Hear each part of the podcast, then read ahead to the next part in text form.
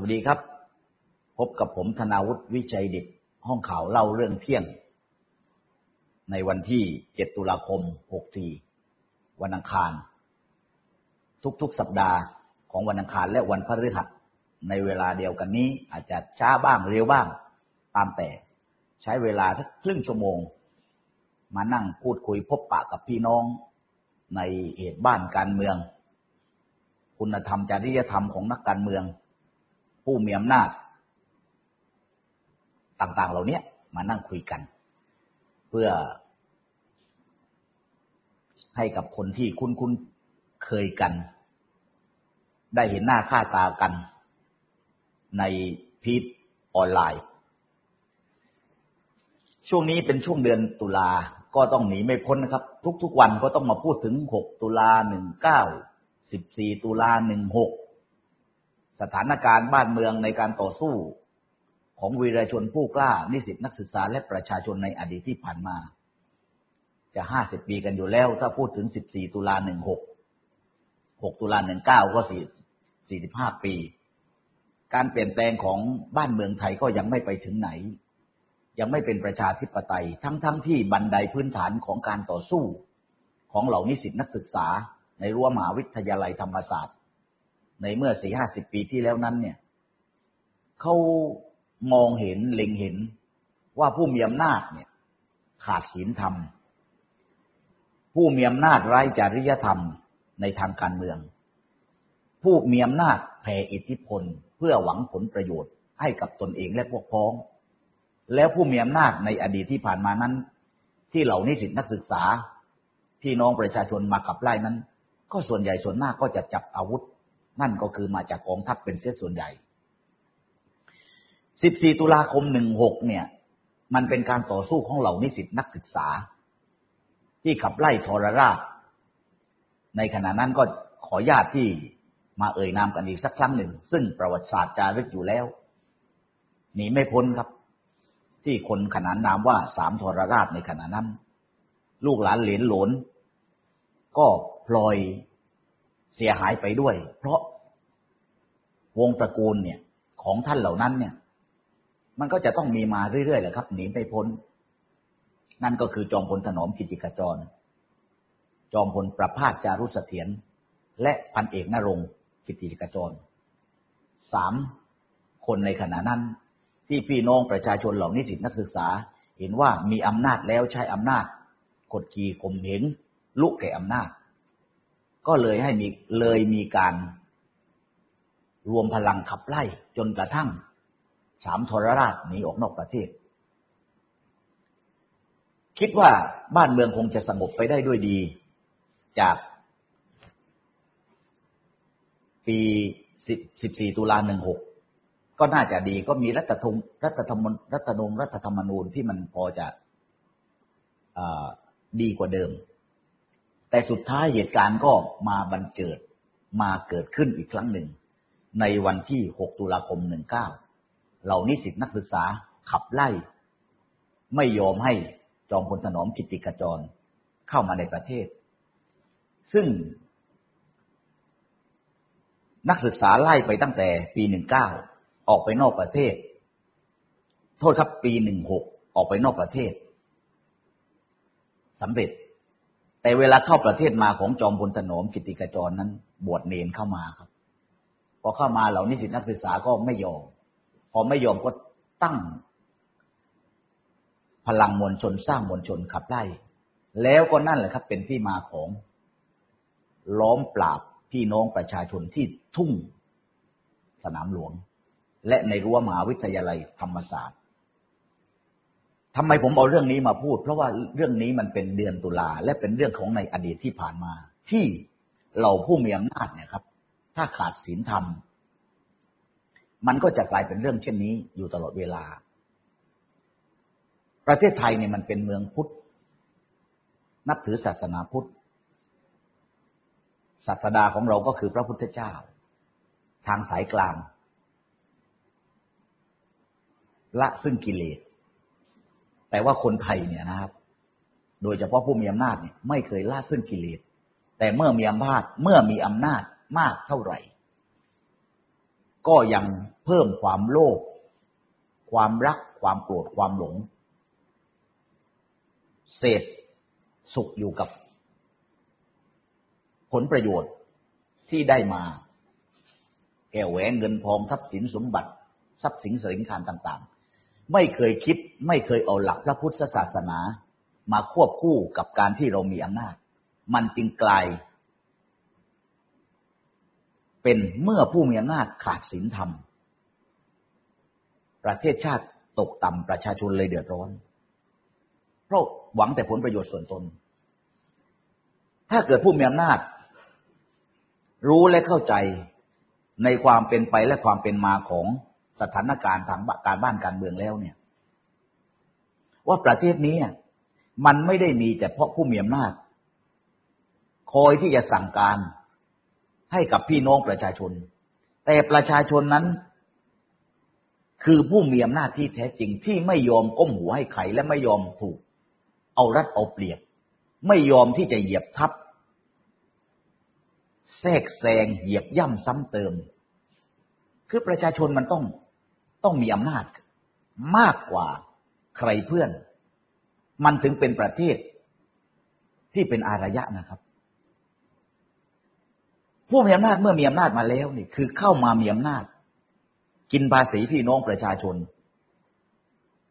แล้วก็ต้องเป็นขี้ข้าประชาชนด้วยนะครับ นี่คือความจริงที่หนีไปไม่พ้น แต่ผู้มีอำนาจของประเทศไทย ที่ผ่านผ่านมาเนี่ยจนกระทั่งถึงทุกปัจจุบันเขาไม่ได้คิดอย่างที่ว่าไว้ ไม่ได้เอาหลักพระพุทธศาสนา ศีลธรรมจริยธรรมมาควบคู่ไปกับการใช้อำนาจ ไม่เคยคิดว่าประชาชนเป็นเจ้าของหรือผู้มีอำนาจที่แท้จริง ที่คนมีอำนาจไม่ว่าจะตำแหน่งนายกรัฐมนตรี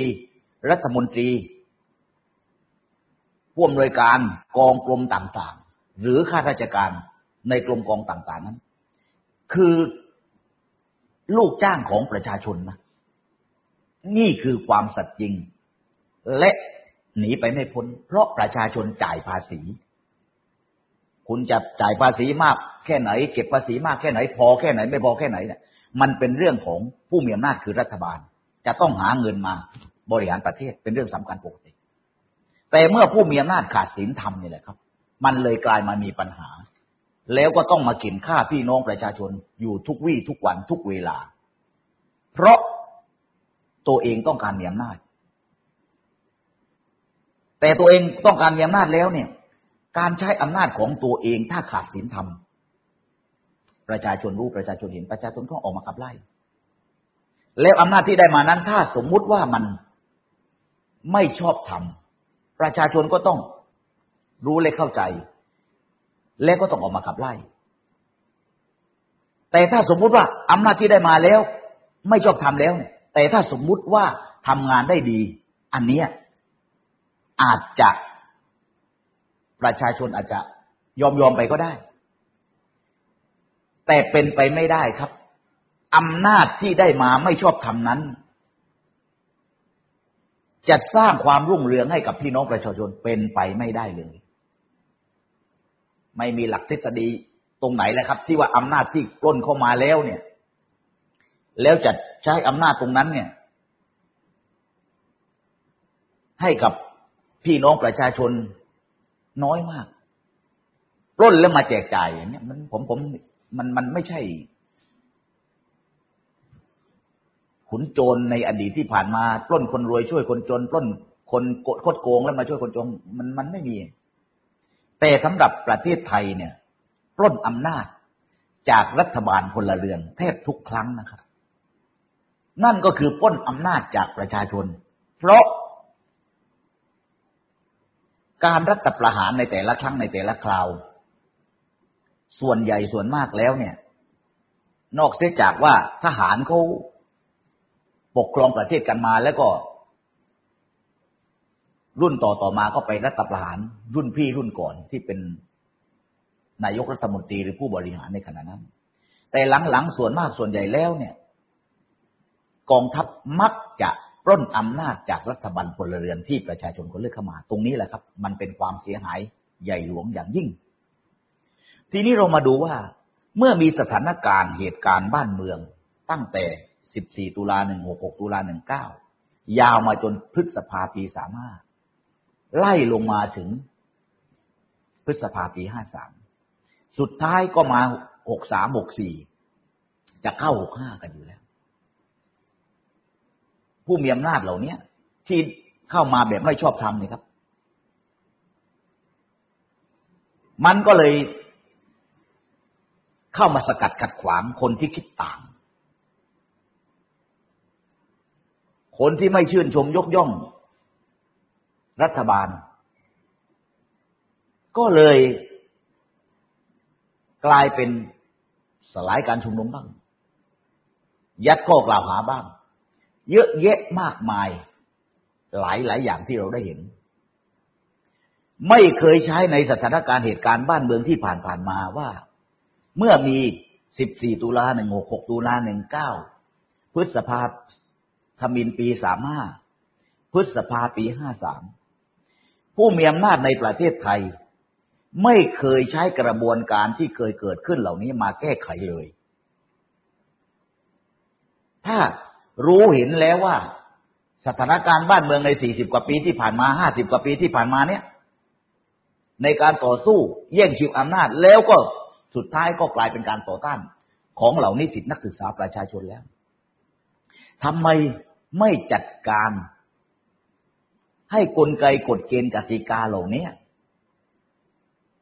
เป็นกฎเกณฑ์กติกาของคนทุกคนในประเทศนี้ที่เขาให้ความการยอมรับ ส่วนใหญ่ส่วนมากแล้วผู้มีอำนาจที่เข้ามารัฐประหารเขียนกลไกกฎเกณฑ์กติกาเข้าข้างตัวเองแทบทั้งสิ้น ยิงฆ่าพี่น้องประชาชนในแต่ละครั้งในแต่ละคราวแล้วก็นิโรธนิโรธนิรโทษกรรมให้กับตัวเอง คนยิงคนฆ่าไม่เคยติดคุก ไม่เคยโดนคดีความตั้งแต่ไหนแต่ไรมา น้อยมากครับ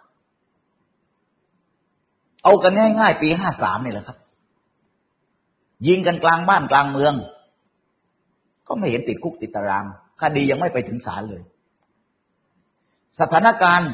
สี่ห้าสิบปีที่แล้วในสิบสี่ตุลาหนึ่งหกหกตุลาหนึ่งเก้าผมยังอยู่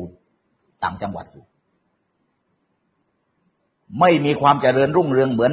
โลกสมัยนี้นะครับ แต่ก่อนนั้นมีการปิดบังกันได้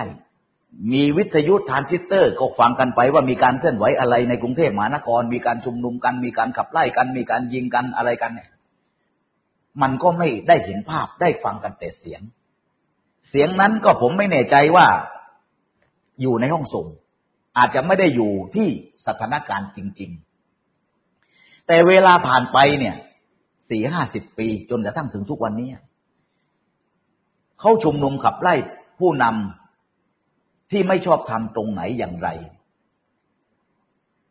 มีภาพ มีเสียง เห็นภาพอย่างชัดเจน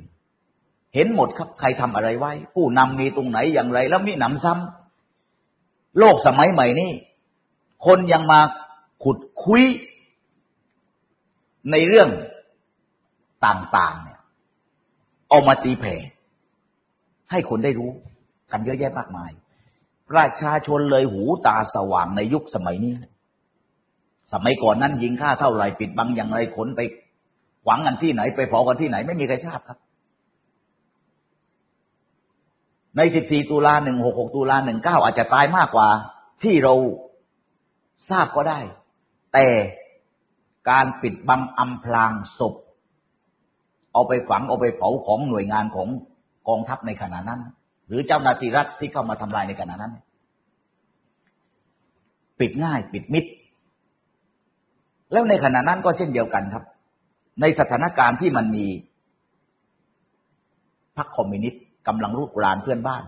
กัมพูชาลาว เวียดเวียดนาม เป็นกันเยอะแยะมากมาย ประเทศไทยผมคนหนึ่งครับ บอกตรงๆว่าเราไม่ต้องการให้ประเทศนี้ มีการปกครองในระบบคอมมิวนิสต์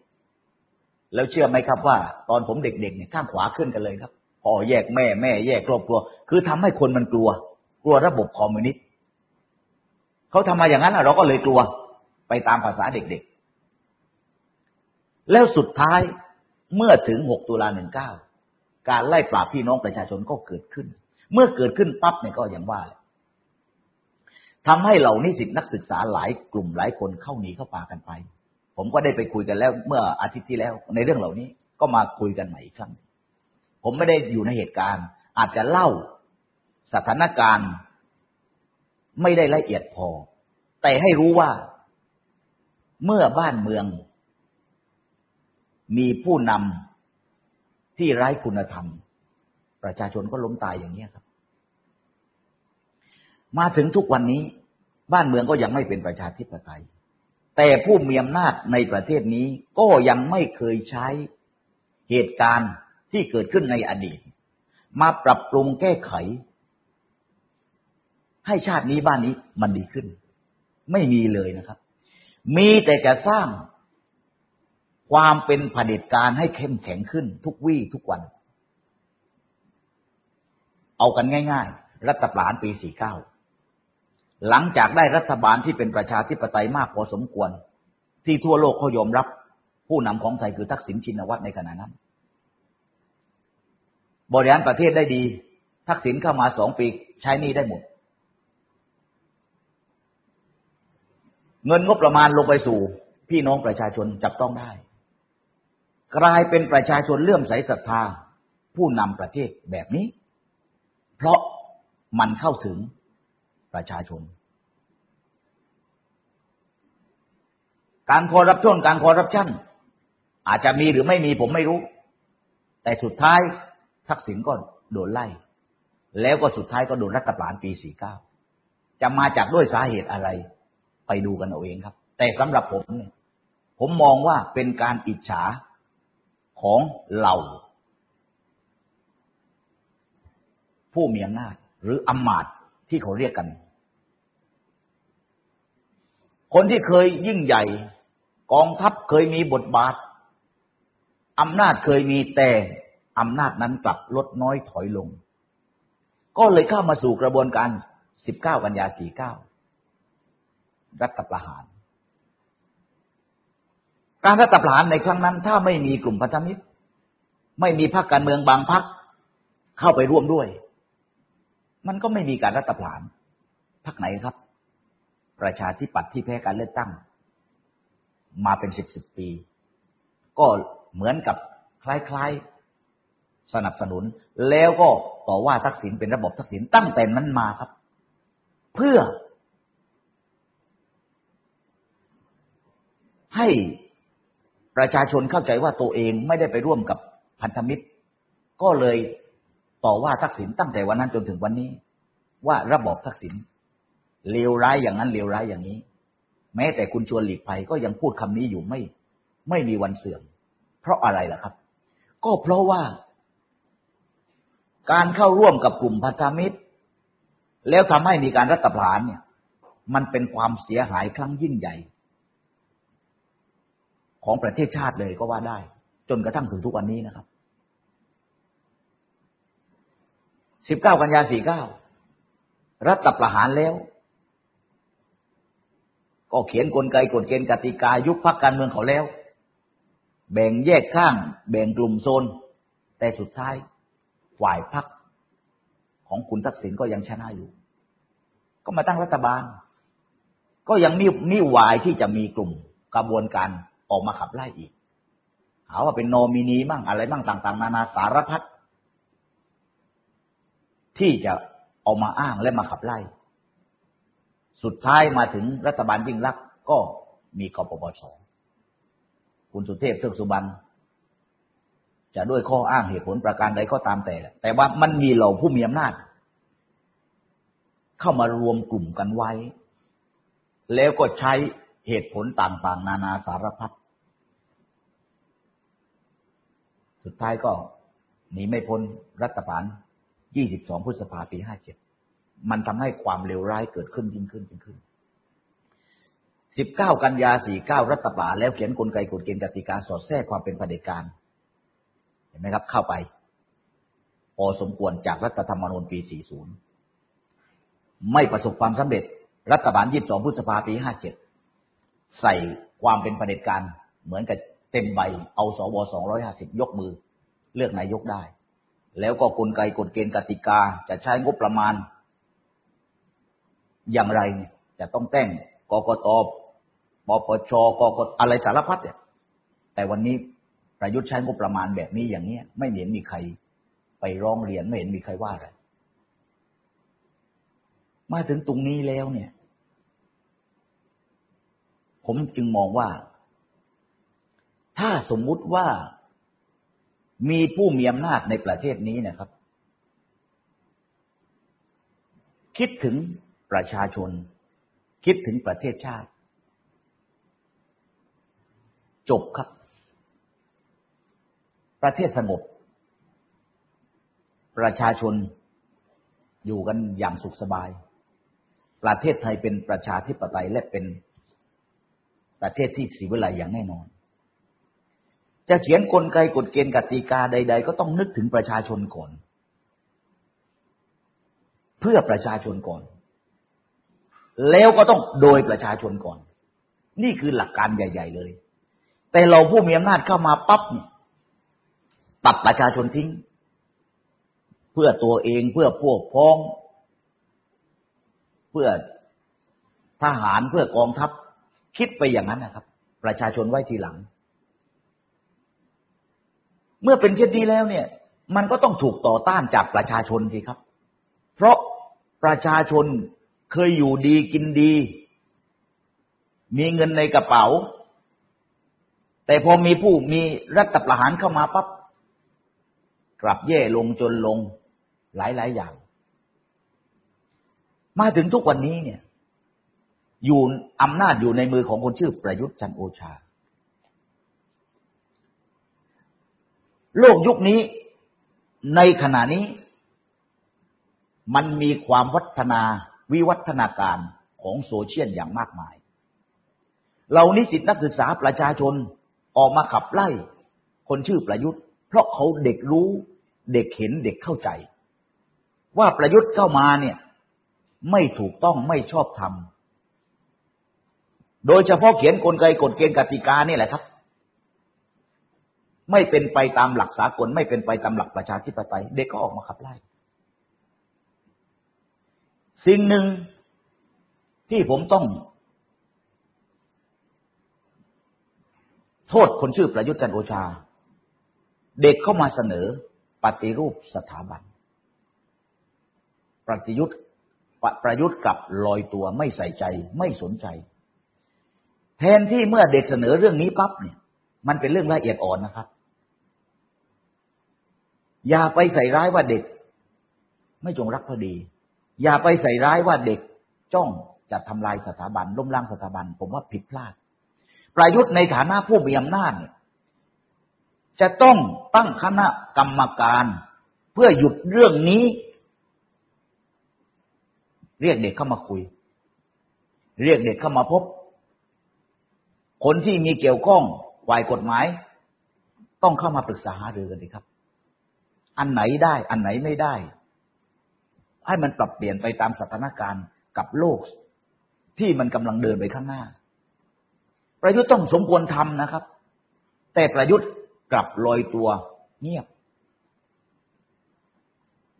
แค่โหนสถาบันอย่างเดียวประยุทธ์จันโอชา ในการบริหารประเทศ วันนี้คุณต้องหยุดที่จะ ไล่จับเด็กในมาตราหนึ่งสองได้แล้วนะครับ แล้วก็เรียกคนเหล่านั้นน่ะ เข้ามาพบปาพูดคุยในเรื่องต่างๆ เมื่อเรียกมาแล้วตั้งคณะกรรมการกันแล้วเนี่ย ใครจะเอาไปพูดหรอครับ ไม่มีแล้วครับ แต่วิธีการของประยุทธ์จันโอชากลับนิ่งเงียบนิ่งเฉย ผมถือว่าคนเป็นผู้นำในลักษณะอย่างนี้ใช้ไม่ได้ เมื่อคนเรียกร้อง คุณยังนิ่งเฉยอยู่ได้ยังไง ทุกเรื่องนะครับ ไม่ว่าเรื่องอะไร มันต้องลงมาพบลงมาพูดลงมาคุย ไม่ใช่ไม่รู้ไม่สนใจ ไม่ใส่ใจในเรื่องต่าง ๆ เหล่านี้ ทุกเรื่องแหละครับ ความเดือดร้อนของพี่น้องประชาชนเพราะคนในชาติคือคนไทย ชาติศาสนาพระมหากษัตริย์ ประชาชน รัฐมันต้องมีทั้งประชาชน ถ้าขาดประชาชนมันก็เป็นรัฐไม่ได้นะครับ มันเป็นประเทศไม่ได้นะฮะมีแต่นายกรัฐมนตรี มีแต่คณะรัฐมนตรี แต่ไม่มีประชาชนมันจะเป็นรัฐ มันจะเป็นประเทศได้ยังไง ดังนั้นเมื่อมีประชาชนเมื่อมีประเทศเนี่ย เมื่อประชาชนมาเรียกร้องในเรื่องใด ๆ เนี่ย คุณต้องคิด คุณต้องฟัง แล้วคุณต้องตั้งกรรมการ เพื่อมาศึกษาในเรื่องเหล่านั้น ให้ถ่องแท้ ในทุกๆเรื่อง ไม่ใช่จะหนีจะลอยตัวจะลอยนวลไม่ใส่ใจไม่สนใจใยดี ในการเรียกร้องของพี่น้องประชาชน มันก็กลายเป็นความวุ่นวาย ถ้าเรื่องไหนเป็นความเสียหาย คนก็ยิ่งขุดคุย แต่เอาเถอะ ในเมื่อคุณไม่ทำก็ไม่เป็นไร แต่การที่คุณเข้ามาเนี่ย ตั้งแต่22พฤษภาปี57ประยุทธ์จันโอชา คุณสร้างอะไรไว้บ้างให้กับประเทศนี้แหละครับ มีแต่เข้ามากู้กู้กู้กู้กู้กู้อดีตที่ผ่านมา ยิงฆ่ากันตายขนาดไหน คุณจะใช้หลักเกณฑ์อันนั้นน่ะ ที่ว่าคนยิงคนฆ่าแล้วไม่ต้องติดคุก แล้วคุณจะใช้หลักอันนั้นเหรอครับ มาเข็นฆ่าพี่น้องประชาชนอีก ในยุคสมัยนี้ แล้วจะไม่ติดคุกติดตารางอีก ใช่ ปีห้าสามคดีความยังไปไม่ถึงศาลประยุทธ์จันโอชาเกี่ยวข้องไหมครับ ไปดูกันเอาเอง อยู่ตำแหน่งไหน มีการจัดการในการสลายการชุมนุมอย่างไร ประยุทธ์จันโอชาพลเอกอนุพงศ์เผ่าจินดา เกี่ยวข้องหรือเปล่าเกี่ยวข้องหรือไม่ ไปดูเถอะครับ เรื่องนี้ยังไม่ไปสู่ศาลสถิตยุติธรรม นั่นคือศาลของ ศาลอาญาของคดีอาญาของผู้ดำรงตำแหน่งทางการเมือง ต้องไปตั้งต้นกันที่ปปช แต่ปปชตีตกไปตลอดเวลา เรื่องนี้ก็ยังคาราคาซังกันอยู่ ยังไม่มีการตัดสินว่าใครผิดใครสูตร ใครผิดใครถูก แต่ศาลอาชาได้ชี้ไว้แล้วว่า การเสียชีวิตของคนหลาย ๆ คนเนี่ยมาจากเจ้าหน้าที่รัฐแล้วใครเป็นคนสั่งครับ มันต้องมีคนสั่ง มันต้องหาคนมารับผิดชอบ ตรงนี้นี่เองเลยครับ ที่คนชื่อประยุทธ์จันโอชา ใช้เป็นแบบอย่าง ว่าถ้ามีอำนาจแล้วเนี่ย ยิงคนฆ่าคนแล้ว สั่งคนยิงคนฆ่าคนแล้วเนี่ย กับคนที่เขาเห็นต่าง แล้วอยู่รอดปลอดภัย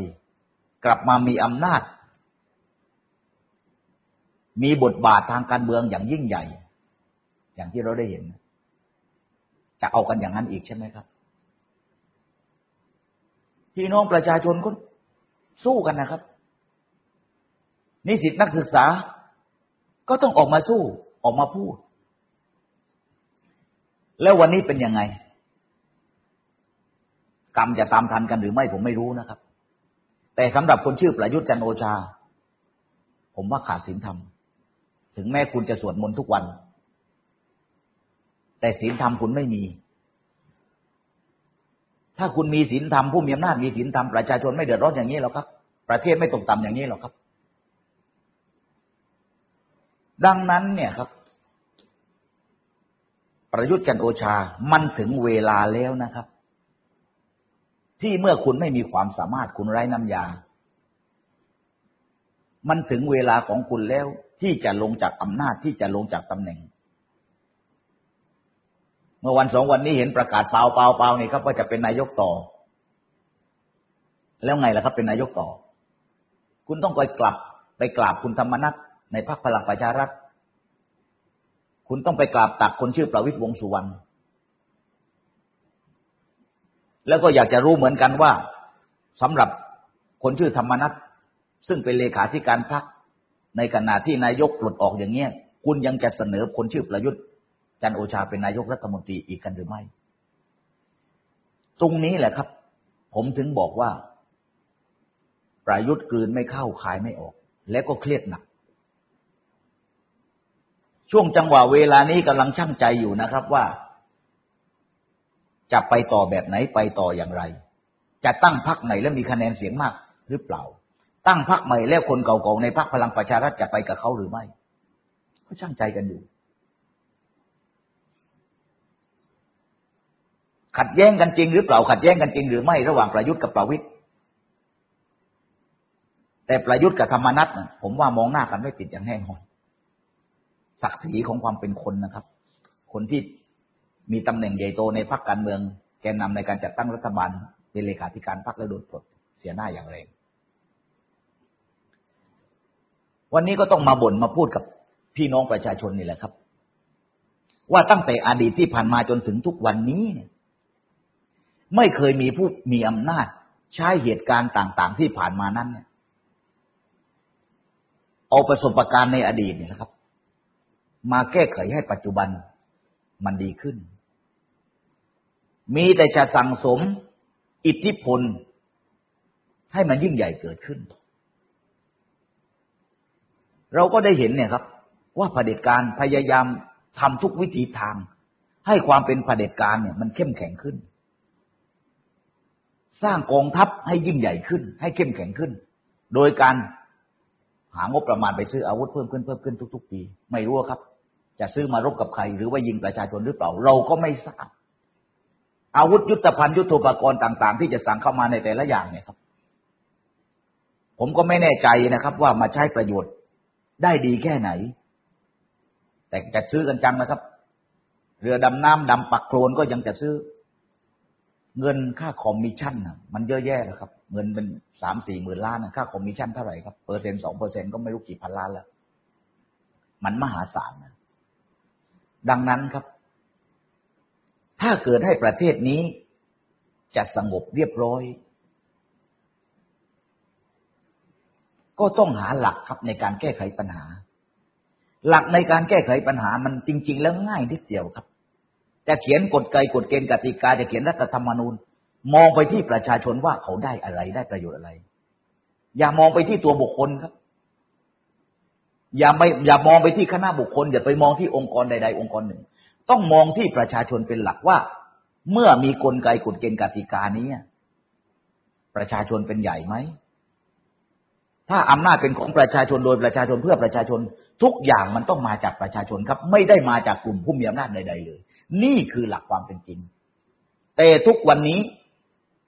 กลไกกฎเกณฑ์กติกาต่าง ๆ ที่ทำกันขึ้นมาเนี่ยมันมาจากคณะบุคคล เพื่อคณะบุคคลอำนาจเพื่อคณะบุคคล ประโยชน์เพื่อคณะบุคคลอำนาจต่างๆ ก็เพื่อโดยคณะบุคคลไม่ได้เพื่อประชาชนเลยแม้แต่น้อยนิด ง่ายทีเดียวครับ ปัญหามันจึง มีมาตลอดเวลาในขณะที่กลุ่มผู้ไร้ศีลธรรมมีบทบาทและมีอำนาจ เพราะกลุ่มคณะบุคคลเหล่านี้สร้างความให้มันมีอำนาจเพิ่มขึ้นเพิ่มขึ้น สร้างกลไกให้ตัวเองอยู่ในอำนาจ อยู่ยงคงกับพันมากขึ้น ประชาชนถึงต้องย่ำแย่ทุกวันนี้ แล้วจะทำกันยังไงครับ เอาใจช่วยนิสิตนักศึกษาเถอะครับ เอาใจช่วยพี่น้องประชาชนกันเถอะครับ ให้เปลี่ยนแปลงกลไกกฎเกณฑ์กติกาเสียใหม่ การเปลี่ยนแปลงกลไกกฎเกณฑ์กติกาเสียใหม่นี่ก็ อยู่ที่ว่าจะทำประชามติแก้ไขรัฐธรรมนูญกันทั้งฉบับกันหรือไม่ ก็ว่ากันไป มีคนก็เสนอกันมาแล้วทำประชามติเลยดิก็สุดแท้แต่ แต่เราในฐานะที่เป็นประชาชน ถ้าตราบใดบ้านเมืองยังไม่เป็นประชาธิปไตยครับ ก็ต้องเรียกร้องครับ ก็ต้องขับไล่ ดูสิว่าระยะเวลาที่เหลืออยู่เนี้ยหนึ่งปีกว่าๆประยุทธ์เขาจะออกทางไหน จะกลับมาหรือไม่ ความรู้สึกผมนะครับ ผมว่าก็ยากพอสมควรนะที่ประยุทธ์จะมานั่งนำตำแหน่งนายกรัฐมนตรีเที่ยวหน้า ถ้าประยุทธ์ไม่ไปกราบ ธรรมนัตถ้าประยุทธ์ไม่ไปขอขมาพลเอกประวิตยก็ดูกันไป ผมมองว่าสถานการณ์วันนี้ ดูเหมือนว่าประยุทธ์ช่างใจระหว่างยุบสภาหรือไปต่อ ยุบสภาอำนาจก็หมดไป แล้วไม่รู้จะได้เข้ามานั่งนายกรัฐมนตรีหรือไม่ อันนี้คิดหนัก ไปต่ออยู่ในอำนาจแน่ แล้วก็กำลังช่างใจประสานงานกันต่อไป ว่าจะไปอยู่พักไหน ระหว่างพลังประชารัฐและพักตั้งใหม่ ใครจะเสนอเป็นนายกแล้วไปแล้วจะต้องได้ผู้แทนมากกว่าพักอื่น ๆ จึงจะได้มาเป็นพักแกนนำในการจัดตั้งรัฐบาล ตรงนี้แหละครับ ประยุทธ์จึงอาจจะไปต่อ โดยที่ไม่ยุบสภาในเร็วๆนี้ แต่นั่นแหละครับ จะเอาบัตรสองใบหรือใบเดียว ไม่เกินยี่สิบวันแล้วมั้งที่จะต้องเสนอขึ้นทุนเกล้า ในการเลือกตั้งบัตรสองใบ วันนี้ก็มาพบปากพูดคุยกันเพียงเท่านี้ ว่าถ้าผู้มีอำนาจขาดศีลธรรม บ้านเมืองก็ตกต่ำประชาชนก็ต้องเดือดร้อนเป็นธรรมดา เราต้องไล่ผู้มีอำนาจที่ขาดศีลธรรมให้ออกไปครับ แล้วหาผู้มีอำนาจใหม่ที่มีศีลธรรม บ้านเมืองจะได้ไม่ต้องตกต่ำประชาชนก็จะได้ไม่ต้องเดือดร้อน วันนี้ผมธนาวุฒิวิเชดิตก็มาพูดจาพบปากกับพี่น้องเพียงเท่านี้ ไว้วันพฤหัสเจอกันใหม่ วันนี้สวัสดีครับ